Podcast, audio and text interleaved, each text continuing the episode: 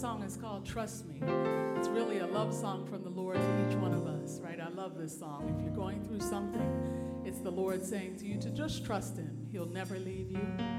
He'll fight our battles. He has all power in his hands. So be blessed by the message in this song.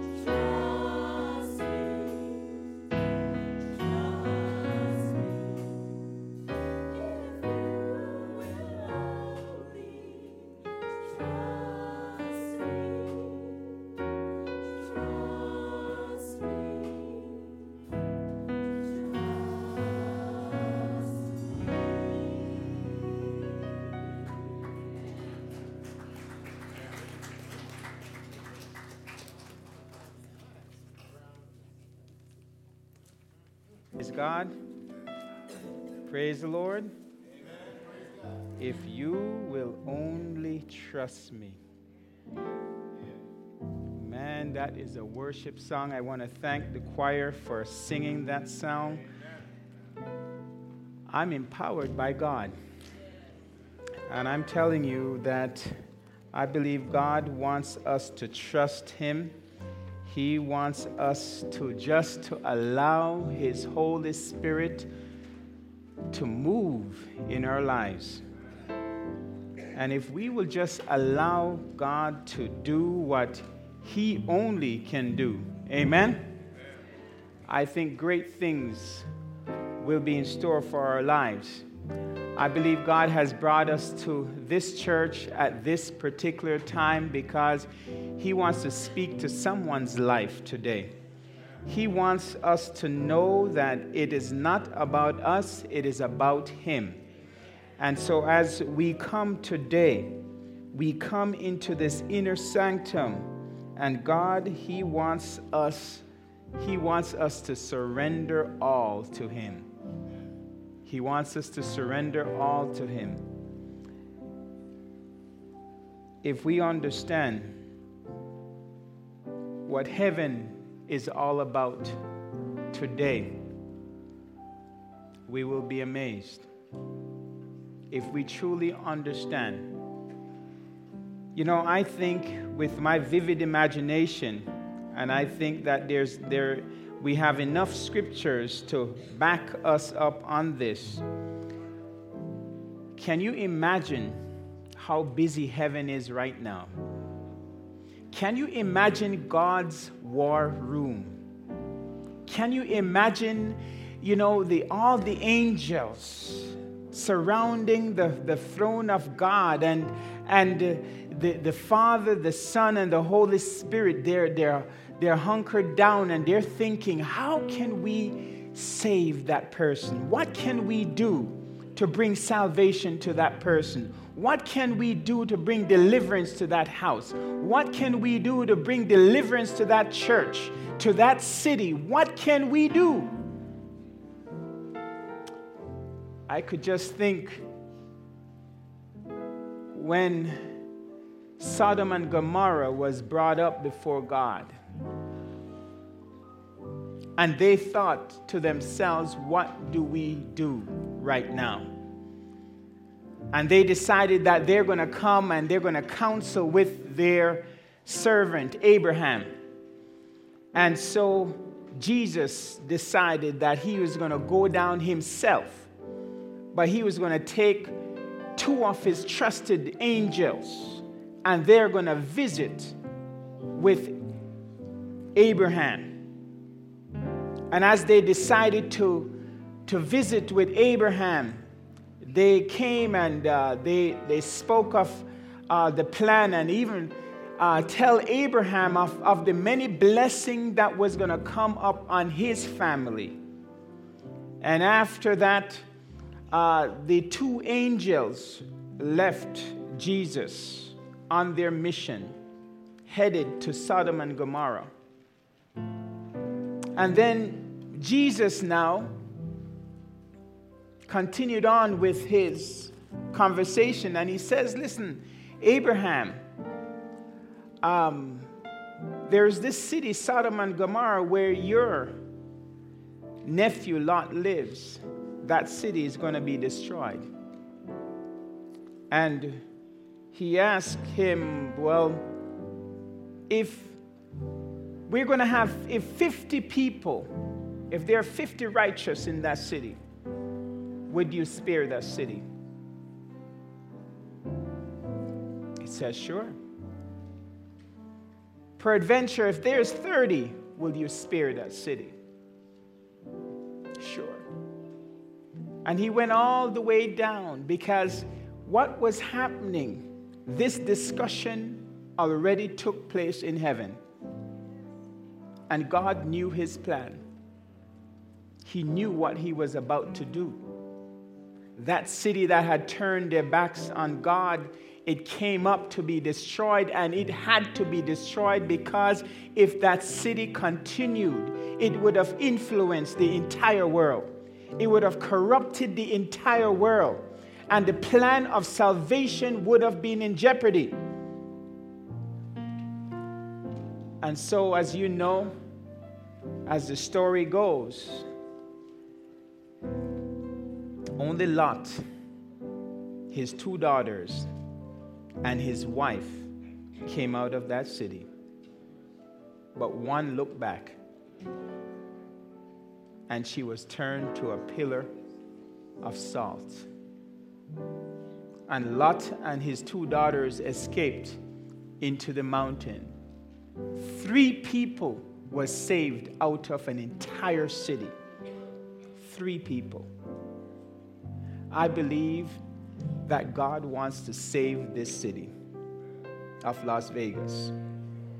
I believe that He wants to bring deliverance into this place. And God is depending upon you and me. He's depending on your family. He's depending on a few people that will stand up and simply trust Him. Trust Him. Church, the time of playing church is over. The time of playing Russian roulette with our salvation, it's over. We need to realize that the devil, he is playing for keeps. He is playing for keeps. And your soul, our soul, is on the line. Truly. You know, that time that we have been waiting, we're waiting for the whispers of the Sunday law. We're waiting for the Pope to make that certain decree or do his certain act to join together with America. We're going to talk about prophecy sometime. We're waiting for these signs. We need not wait anymore. It is upon us. It is time for God's people to stand. It is time for us to take the stand. There are individuals in our church that have been coming to church all these years, and you're waiting for that sign. The sign is now. There are individuals that are listening to this broadcast right across Vegas. This is the time to take your stand and come to church. It is not enough to sit on that couch and listen to the message. There are individuals that tapped in and they're listening to us in Australia and listening to us in England and listening to us in Canada and right across the United States. And you are holding back. It is time for you to make your choice for Christ. There is a time that is coming when it will be too late. And God is calling us right now to stand for Him. I don't know the circumstances, but our dear Sister Anisha Lewis, she tried to take her life this morning. She was just baptized. I don't know what the situation is, but we ought to be praying for her. I want you to understand that as we take a stand for Christ, even the newly baptized individuals, Satan is attacking. And he wants to mess up your life. He wants you to know that, listen, you made the wrong decision. He wants you to reverse it. He wants to come into your house and he wants to mess with you. And some of you know exactly what I'm talking about. But it's time for God's people to take a stand. Amen? Take a stand. As I open up today, I'm not going to keep you too long, but I believe that the Lord has put on my heart a word for the church today. I had to preach it to myself first. I had to wrestle with this for myself first, before I could bring it to you. And as we open our words today, the Word of God, it is my prayer that the Holy Spirit will move in this place. It is my prayer that any weapons that Satan has planned to attack this church, to attack anybody in this church, to attack any family in this church, that it will be zeroed out. It is my prayer that the power of God will touch down and that we will never be the same again. And so, Lord, we are asking you to take control of your church. Lord, if there's anything in me, Lord, that I have put within this message, Lord, that will corrupt it, I pray, Father, that will be zeroed out and that your words will be preached today. We pray for your power. We pray, Father, for the fluency of your words, and that you will connect your people with your word, and that indeed the promises, Lord, will be activated, and that there will be joy in this city, joy in this church, joy in our families today. Lead us now, Father, we pray in the mighty name of Jesus Christ. Amen. Amen. The title of our message today is Shaped to Serve. You might be listening on the broadcast, whether it be on the internet or either on the radio. We're asking you to take your Bibles with you. If you don't have a Bible, you're on the computer. Just Google the Bible. And we want to walk through the Bible today.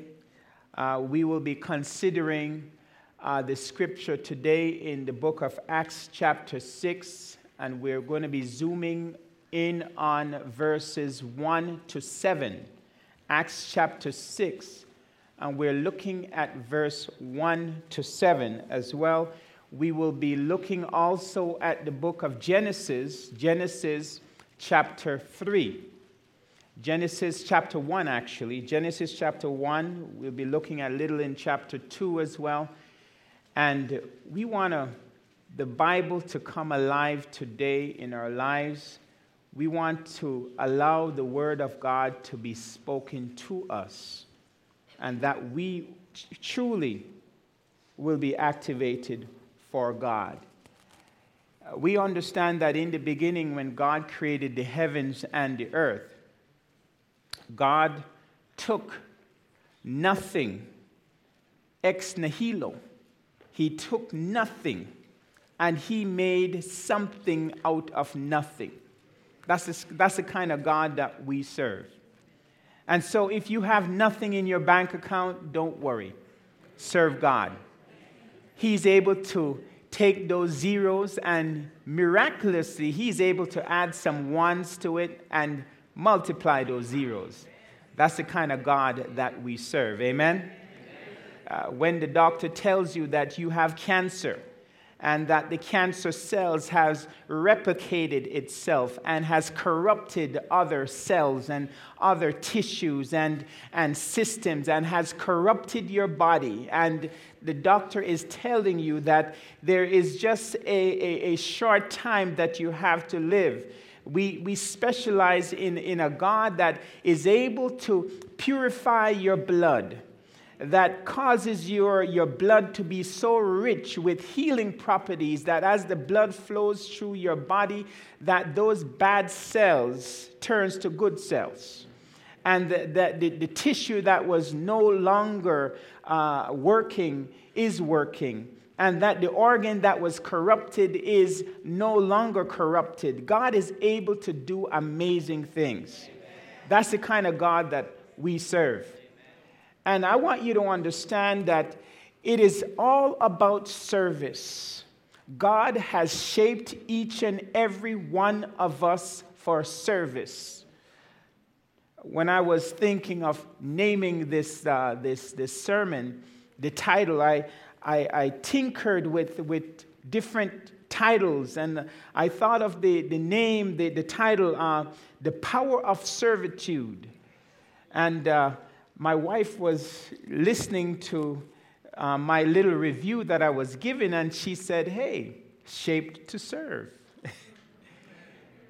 And she had a seminar a few years back where she pulled the Quebec conference, French, English, and Spanish together.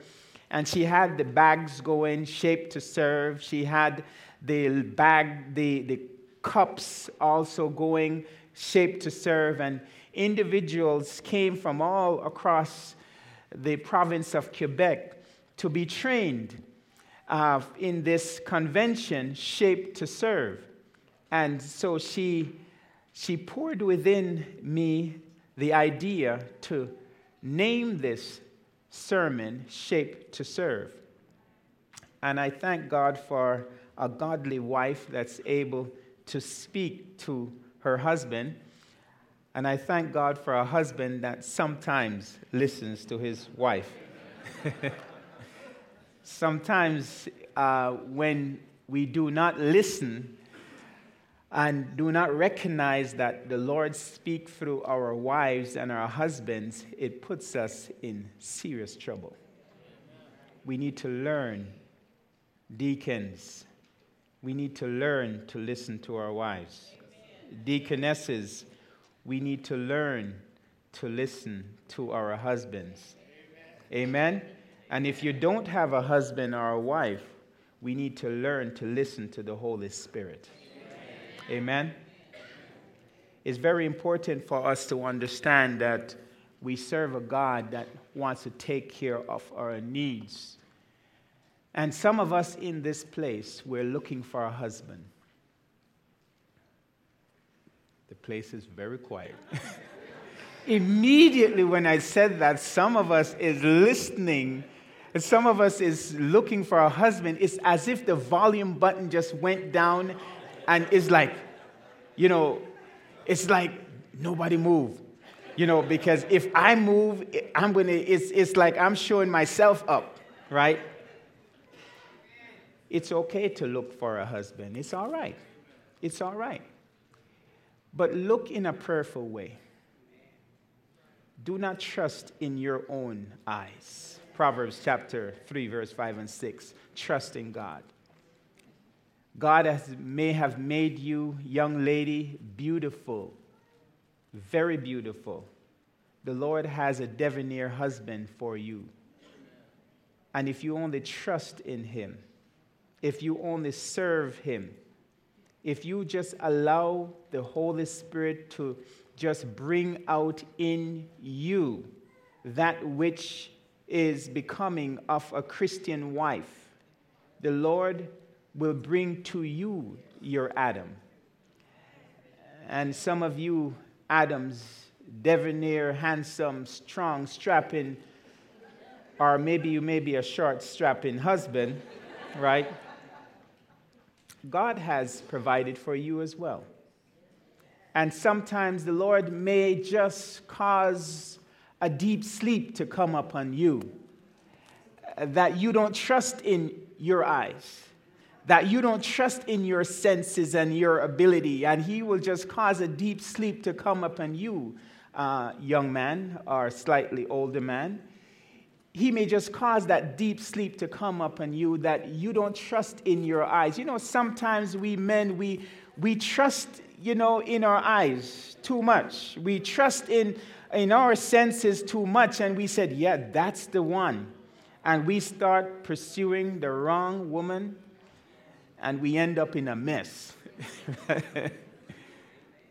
I want you to know that God is in the business of putting people together. Amen? Yes, he does. Right. I remember a few years ago, my wife could testify to that. We saw this slightly older man. He was in his 40s, probably early 50s. And we saw this woman. And somehow we saw, you know, the Lord was telling us that that man belongs with this woman. And we were saying, well, Lord, what could we do? What do you want us to do? And so the Lord placed it on our heart to invite some couples over. And so we invite these married couples to come over, married couples. And then we invited only 2 single people to come over.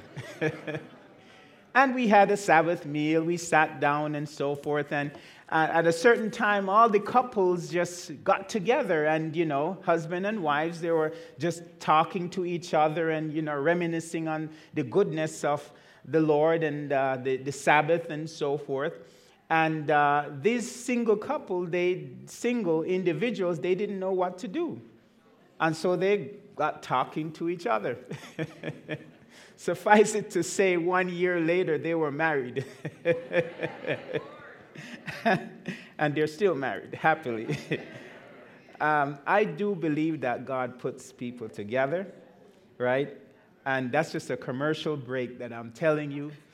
Your heart may be beating, and you may be wondering, is there a certain gentleman in this church from me, a Christian gentleman, a Christian young woman? Yes.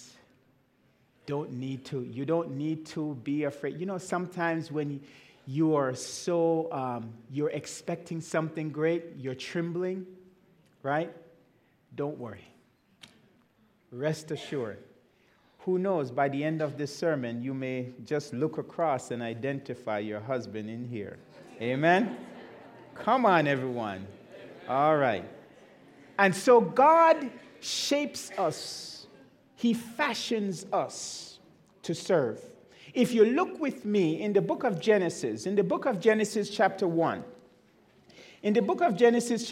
we see something very interesting. And I want you all to understand that. The deacons, deaconesses, and ushers, I want you all to understand that in the book of Genesis, it is packed with meaning. The book of Genesis is the book of the beginnings. Anything that you want to see from any standpoint, if you want to understand marriages, if you want to understand creation, if you want to understand anything, it starts in the book of Genesis. And so in the book of Genesis, we see a very, very interesting rendition where God is actually, he created the entire world. And after he created the world and set everything in motion and all of that, God decided that he was going to do something even greater. He created the animals, and the animals were okay. But God wanted to create something or someone that embodies him. It's someone that when individuals look at them, they would see God. And so in the book of Genesis, chapter 1, verse 26, we find this verse. And we have to take the word of God for what it means. And in verse 26, we see that it says, God says, "Let us make man in our image, after our likeness, and let them have dominion over the fish of the sea, over the fowl of the air, over the cattle, and over all the earth, and over every creeping thing that creepeth upon the earth." And so God created, verse 27, and so God created man in his own image. In the image of God created he him, male and female created he them. And the Lord blessed, and God blessed them and said unto them, "Be fruitful and multiply and replenish the earth and subdue it and have dominion over the fish of the sea, over the fowl of the air, and over every living thing that creepeth upon the earth." And so this was the creation of man. This is the earliest recollection that we see in Scripture of the creation of man. And God is saying that man must be created in my image. In verse 26, "Let us create man in our image." And we often ask, what is the image of God? What does that mean? The Bible tells us that in the book of John, chapter 4, that God is a spirit, and they that worship him must worship him in spirit and in truth. So if God is a spirit, right, how could man, physical man, be made in the image of God? We are not spiritual beings. We cannot defy gravity unless God is, helping us like he did Elijah or Enoch or some of these others in the past, right? So we can't do that. So we are bound to this earth. We could just jump so high, right? We cannot go up. But check this out. We see here now that God is saying that he created men in his own image, after his likeness, and to have dominion. If you look at man, man is made in the likeness of God. If we think of who God is or who the government of God is, the government of God, and I use that term government because we embody who God is. We embody the Godhead. As 1 Colossians chapter 2 would tell us, there is that the Father, the Son, and the Holy Spirit, we embody that, who God is. Now, check this out. If we understand that we have a Father, we have a Son, and we have a Holy Spirit, and this is what the Bible tells us that constitute God, that means whatever God created, whatever we are in the image of God, in the likeness, that embodiment of the Father, Son, and Holy Spirit is in us. Let me break it down to you.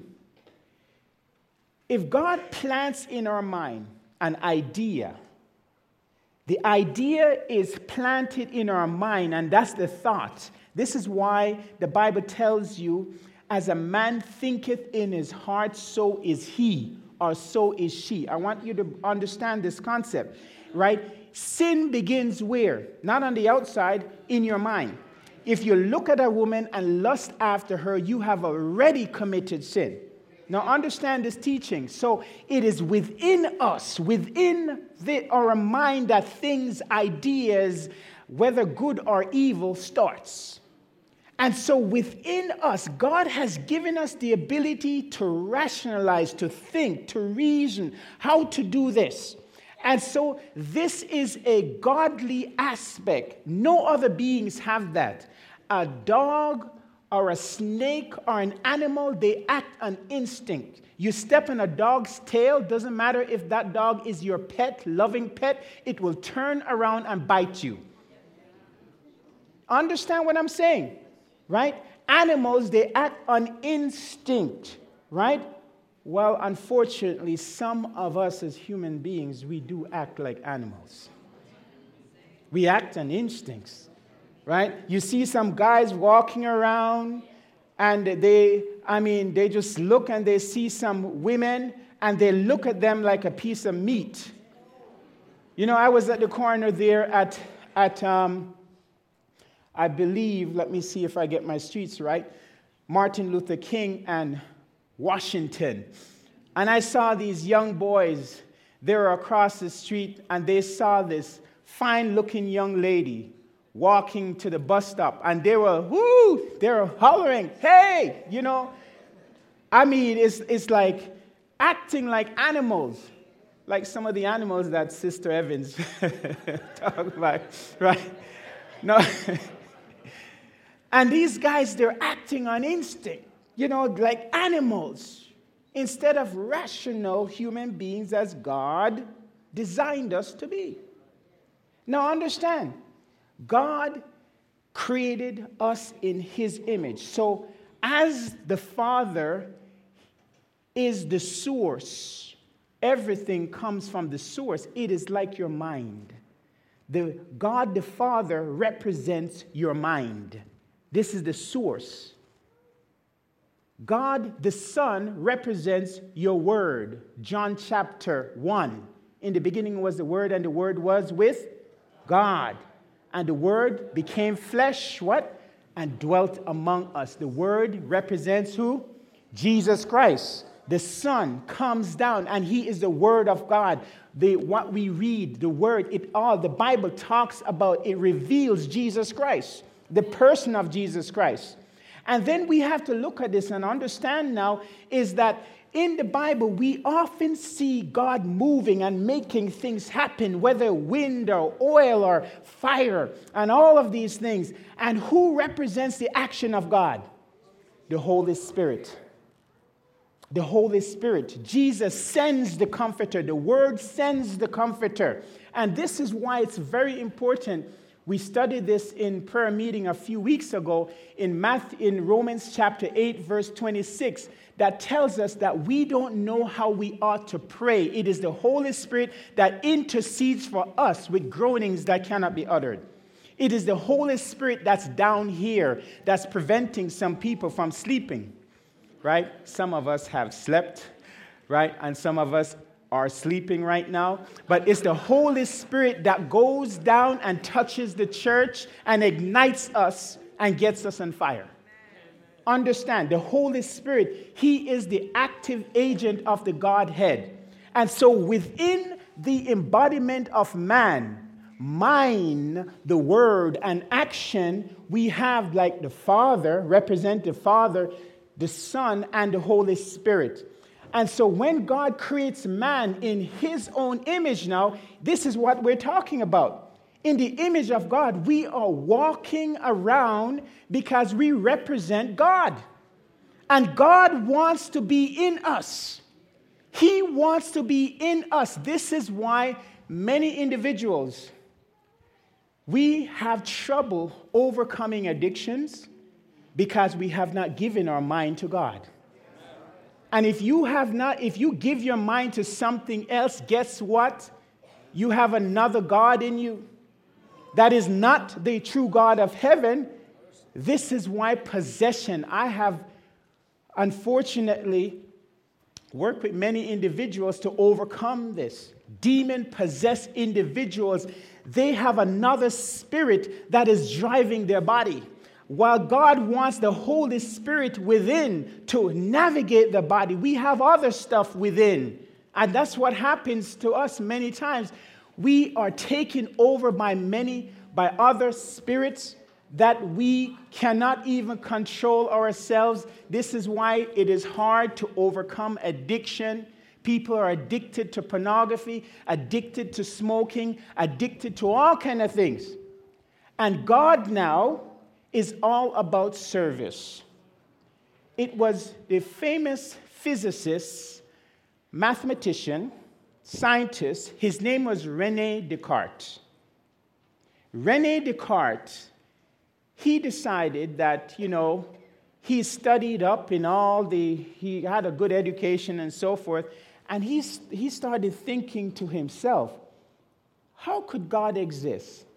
And he says, let me just put away all the education that I have and everything. So he put everything aside in his mind. He put everything and he says, well, what am I doing now? And he says, well, I'm thinking. And he coined this term, I'm thinking. He says, I think, therefore I am. I think, therefore, how do you know you exist? The only reason that you know you exist, that I know that I exist, is because we're thinking. We're thinking. Now, if you are not thinking right now, it is either that you're sleeping, right? And even if you're sleeping, you may be dreaming. Still, you're thinking, right? Therefore, we exist. And so understanding this key to the mystery for Rene Descartes, he thought of it, well, can I control my thinking? Yes, I could control, but I'm still thinking. Can I control my life? And Rene Descartes just through rationalizing and thinking, he realized that there is a God. Because man think with me, man now, what president, what king, what ruler do you see that's willing to say, well, listen, I've served long enough, let me step down? If the United States didn't have term limits, right? Maybe we'll still have George Bush as president. Or President Clinton, right? Right? And think with me. We see individuals, even ministers. We're living in this world where it is the world of what they say, upward mobility. Remember, I talk about that, right? I opened that last year. Upward mobility. We all want to get up higher and higher. Ministers, if I'm a pastor of a 400-member church, I want to have a 1,000-member church. So this is how we grade success. We cannot see ourselves as, well, maybe I need to pastor that 100-member church over here. We don't see ourselves in that. We want to get higher. Promotion, right? Money, all of these things, right? And so when we look at this, the whole thing of God, as Rene Descartes looked at it, he says there's various systems of man. Man wants to get bigger and bigger. Man, he wants to get more and more. And so Rene Descartes says, hey, this is something. What is of man? Man is naturally selfish. Sinful man is naturally selfish, while wherever he sees where God now comes in, God is not selfish. God is serving. And the whole thing of God, what God does, God is all about service. Jesus Christ, he came down into this world in the body of man. After this world has gone down at the weakest level that it is, and Jesus came down in the body of man, and he was shaped to serve. Jesus came down and he showed how it is you should have a reflection, have a relationship with God. And so in what Jesus had in mind, word, and action, he served God. And he showed it perfectly. He showed that indeed man could live above sin. He showed that man does not have to be subjected to sin. He showed that we can be overcomers. But the good thing about it, he showed that we could be overcomers, not through our strength, but through the strength of the Holy Spirit. Amen? And that is exactly what we're talking about. We are shaped to serve. Mind, word, and action. God wants us to know that is all about service. It's not about selfishness. It's not about me. And I'm going to break this down now, and I might be saying something that our leaders of the church may be saying, well, Pastor, you have to watch out here. We're being broadcast. So we see this in Genesis. When we look in the book of Acts, we see something very interesting. In the book of Acts, the Holy Spirit takes over the church. In the book of Acts chapter 2, the Holy Spirit is poured out. The gospel is preached in Acts chapter 2. And many are coming to the church. Thousands are coming to the church. And that church of 120 grew to 3,000. And the gospel is just moving. And thousands are being added every single day. They're coming to the church. Individuals that used to worship on pagan days, worshiping the sun and sun's day, this moon's day or Friday or whatever it is, right? They turn around and they're worshiping on the Sabbath. Some are poor. They don't have money. They cannot survive. And so the church recognizes that they need to do something. They need to serve the people. They recognize that it's not all about us. And so they start selling stuff. People selling their land, selling their cattle, selling all of these things, and giving it unto the apostle. And the church gives the money and puts it together in one, and they live in a community to support the gospel and support each other. That's service. That is service. There was a time in my fanatical stage I read this, and I truly believe this, but I have to balance it off here. And I remember I was studying with this man, and I studied with him and realizing that this man was in serious trouble. In fact, he was near homeless. And so I decided, even without consulting my wife, husbands, you need to consult your wife all the time.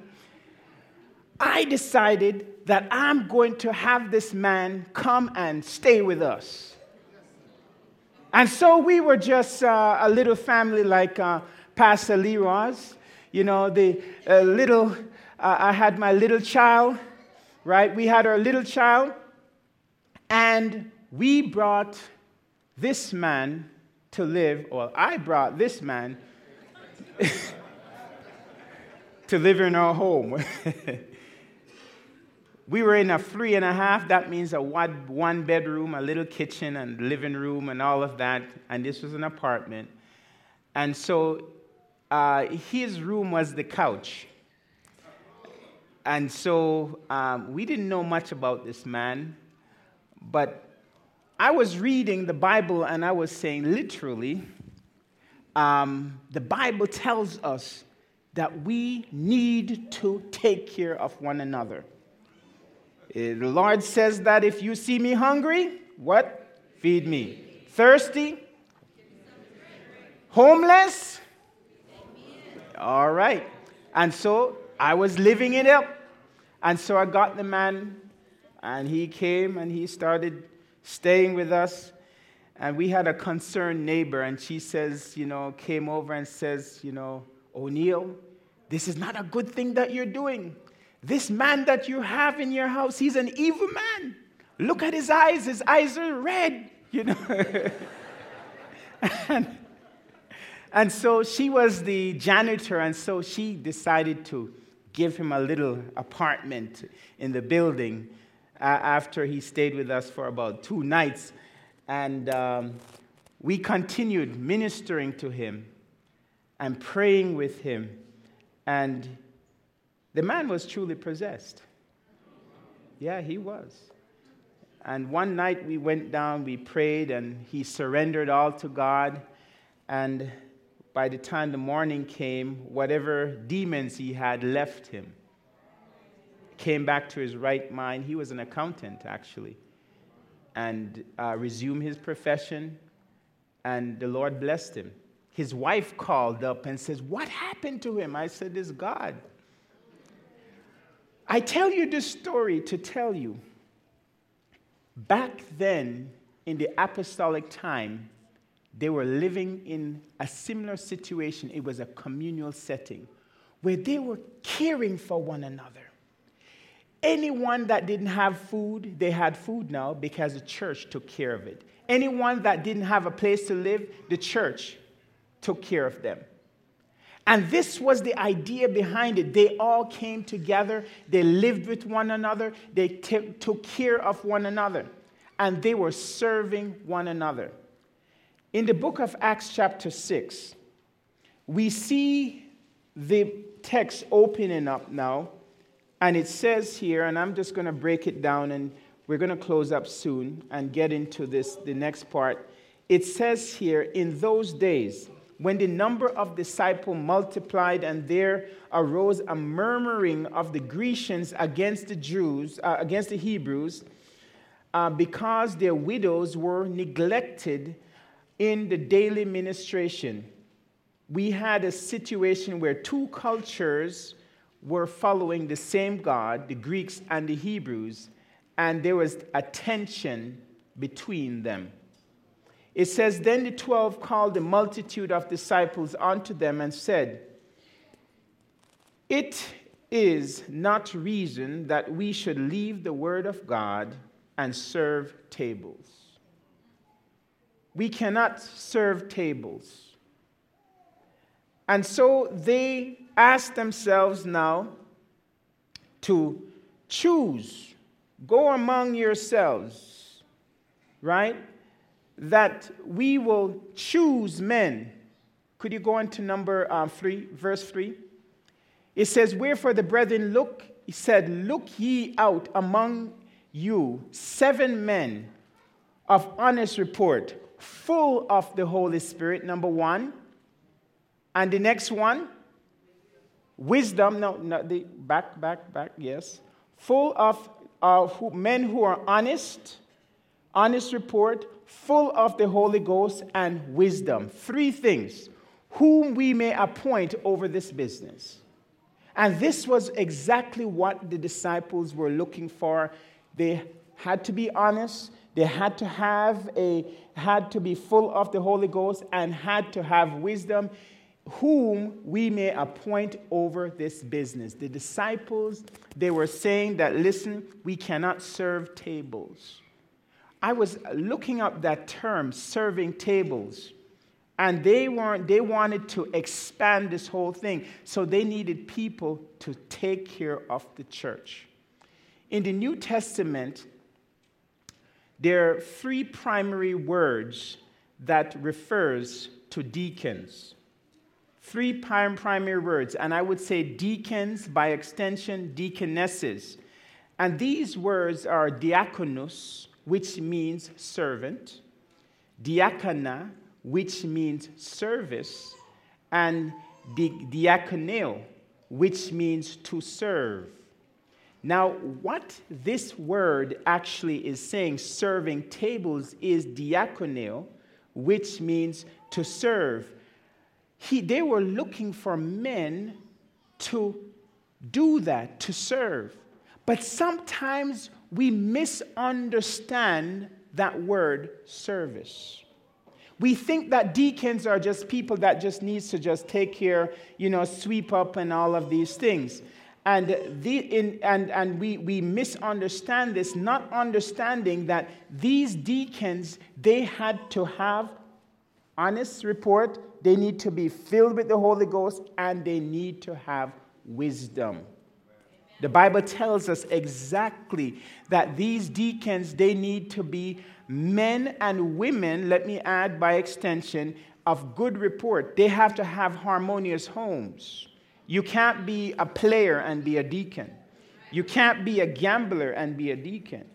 You can't be someone that's a double agent, serving God and serving the devil, and be a deacon. You need to stand forth and you need to stand up for the word of God, empowered by God. And so this was the criteria that God had set forth for the deacons. And so when we see this now, these deacons, they called 7 deacons and laid hands on them. Stephen was the first one, and his name was literally mean crown, a man full of faith and power. Then there was Philip. Philip, his name meant friend of horses. Now, I'm giving you the meaning because I'm going to tell you something about them. And there was Prochorus, right, who was a leader of choirs. He was the one that led out in the singing and everything. Right? And there was Nicanor, which means conquer or victorious. There was Timon, which means a helm. There was Parmenas, which means a constant and one that abides. And there was Nicola, the proselyte of Antioch. Now, when we look at all of these deacons, 2 of them we see in church history, Stephen and Philip. And we see the Holy Spirit using these men, not just serving tables, as the Bible says. These men were preaching the word of God. These men were empowered by the word of God. The Holy Spirit was working on their lives. These men were serious men. We understand that even Philip, the Holy Spirit worked with him on special mission. And whenever he finished his mission, the Holy Spirit just caused him to disappear and appear somewhere else. Powerful. Men that you could not play around with. Stephen, he stood up, and even though death was knocking on his door, he preached the word of God with power, that it cut the hearts of those that was around them. And he even tells us in the scripture that priests, many Jewish priests, they were added to the church because of the preaching and the power of these men. And so we got to understand, God is calling us right now, not just the elected deacons, but he is calling every single one of us in service. Every single one of us in this church, we are shaped to serve. This is why I'm saying, as a part of my ministry, what God has put on me, that every single member of this church needs to serve. Let me even add it. If you are a visitor and you want to be activated, we are interested in you too. We're ready for you to serve. God wants each and every one of us human beings to serve. We are in the embodiment of Christ, and God wants us to know that it's all about service. It's all about service. And so as we come to church week after week, every single one of us, we should come ready to serve. In your community, we should be ready to serve. God is calling on us. He is calling us, and he is depending on us to serve. Amen? Amen. And so deacons is very important for us to tell you this and what we see in Scripture. You are called to a high office. It is not just a position that you come to open doors and all of this. It's a position of dedication.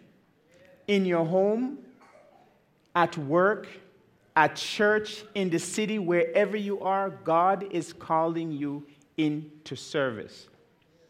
And we have to represent him. And we should not take this position lightly. God wants us to do great things for him. And he is calling us into active service. And so I'm encouraging you and all of us here, that as we stand as in the office of a deacon or a deaconess or as an usher, God wants us truly to recognize that it's not by might nor by power, but by my strength, saith the Lord. Amen? Amen. And so I ask this question here as I invite Pastor Lee Wars to come forward, and all the elders to come forward. I'm asking all the elders and Pastor Lee Ross to come with me on the platform here.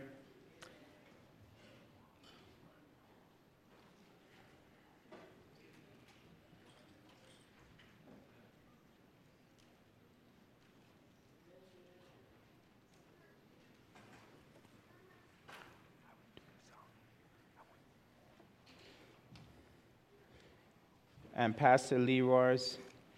Now, we're asking for, at this time, the deacons and the ushers. We're asking for the deaconess to stand in front here. We want to see a row of white in the front, right here, and right beside them. We're asking the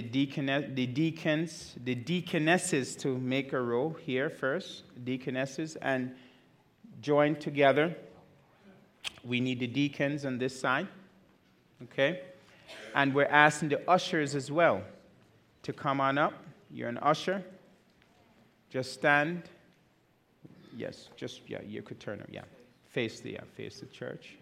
All right. Okay. Look at them all arrayed in white. Amen. All right. Okay. And so, as ushers, we're asking ushers and deaconesses, all ushers and deaconesses, whether you're ordained or not ordained, we're asking all ushers and deaconesses and deacons to come forward. Okay. Church, we're at a significant moment in the life of abundant life. There are many of our deaconesses and deacons who have been looking forward to this moment.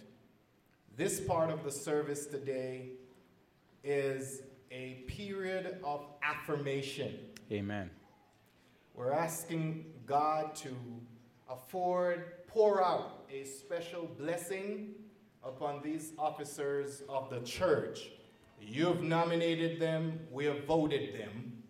Now we're asking God to pour out a double portion of his Holy Ghost power upon them because they are going to need it. They need your prayers. And so, officers, deaconesses, and deacons, I'm going to ask you a couple of questions here, make some statements, and after each statement, I want you to pledge before this church because I tell you, they will hold you accountable for the position you hold. So this is a public declaration of the office you now hold. If you're feeling nervous, you should be, because this is a critical role you will play in your church. Number one,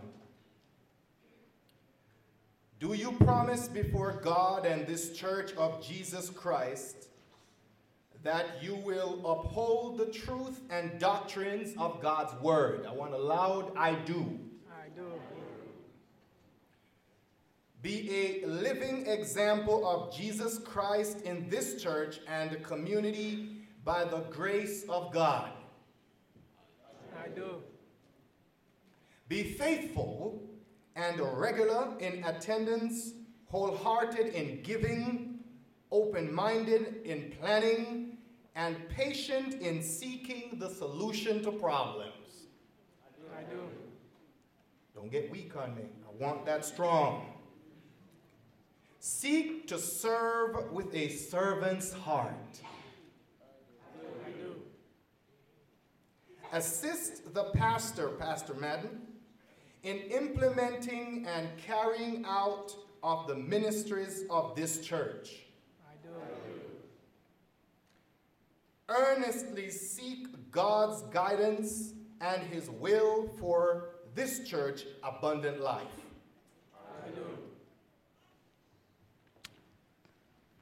We have heard their affirmation that they have made, their pledge, and we want to charge the church at this time.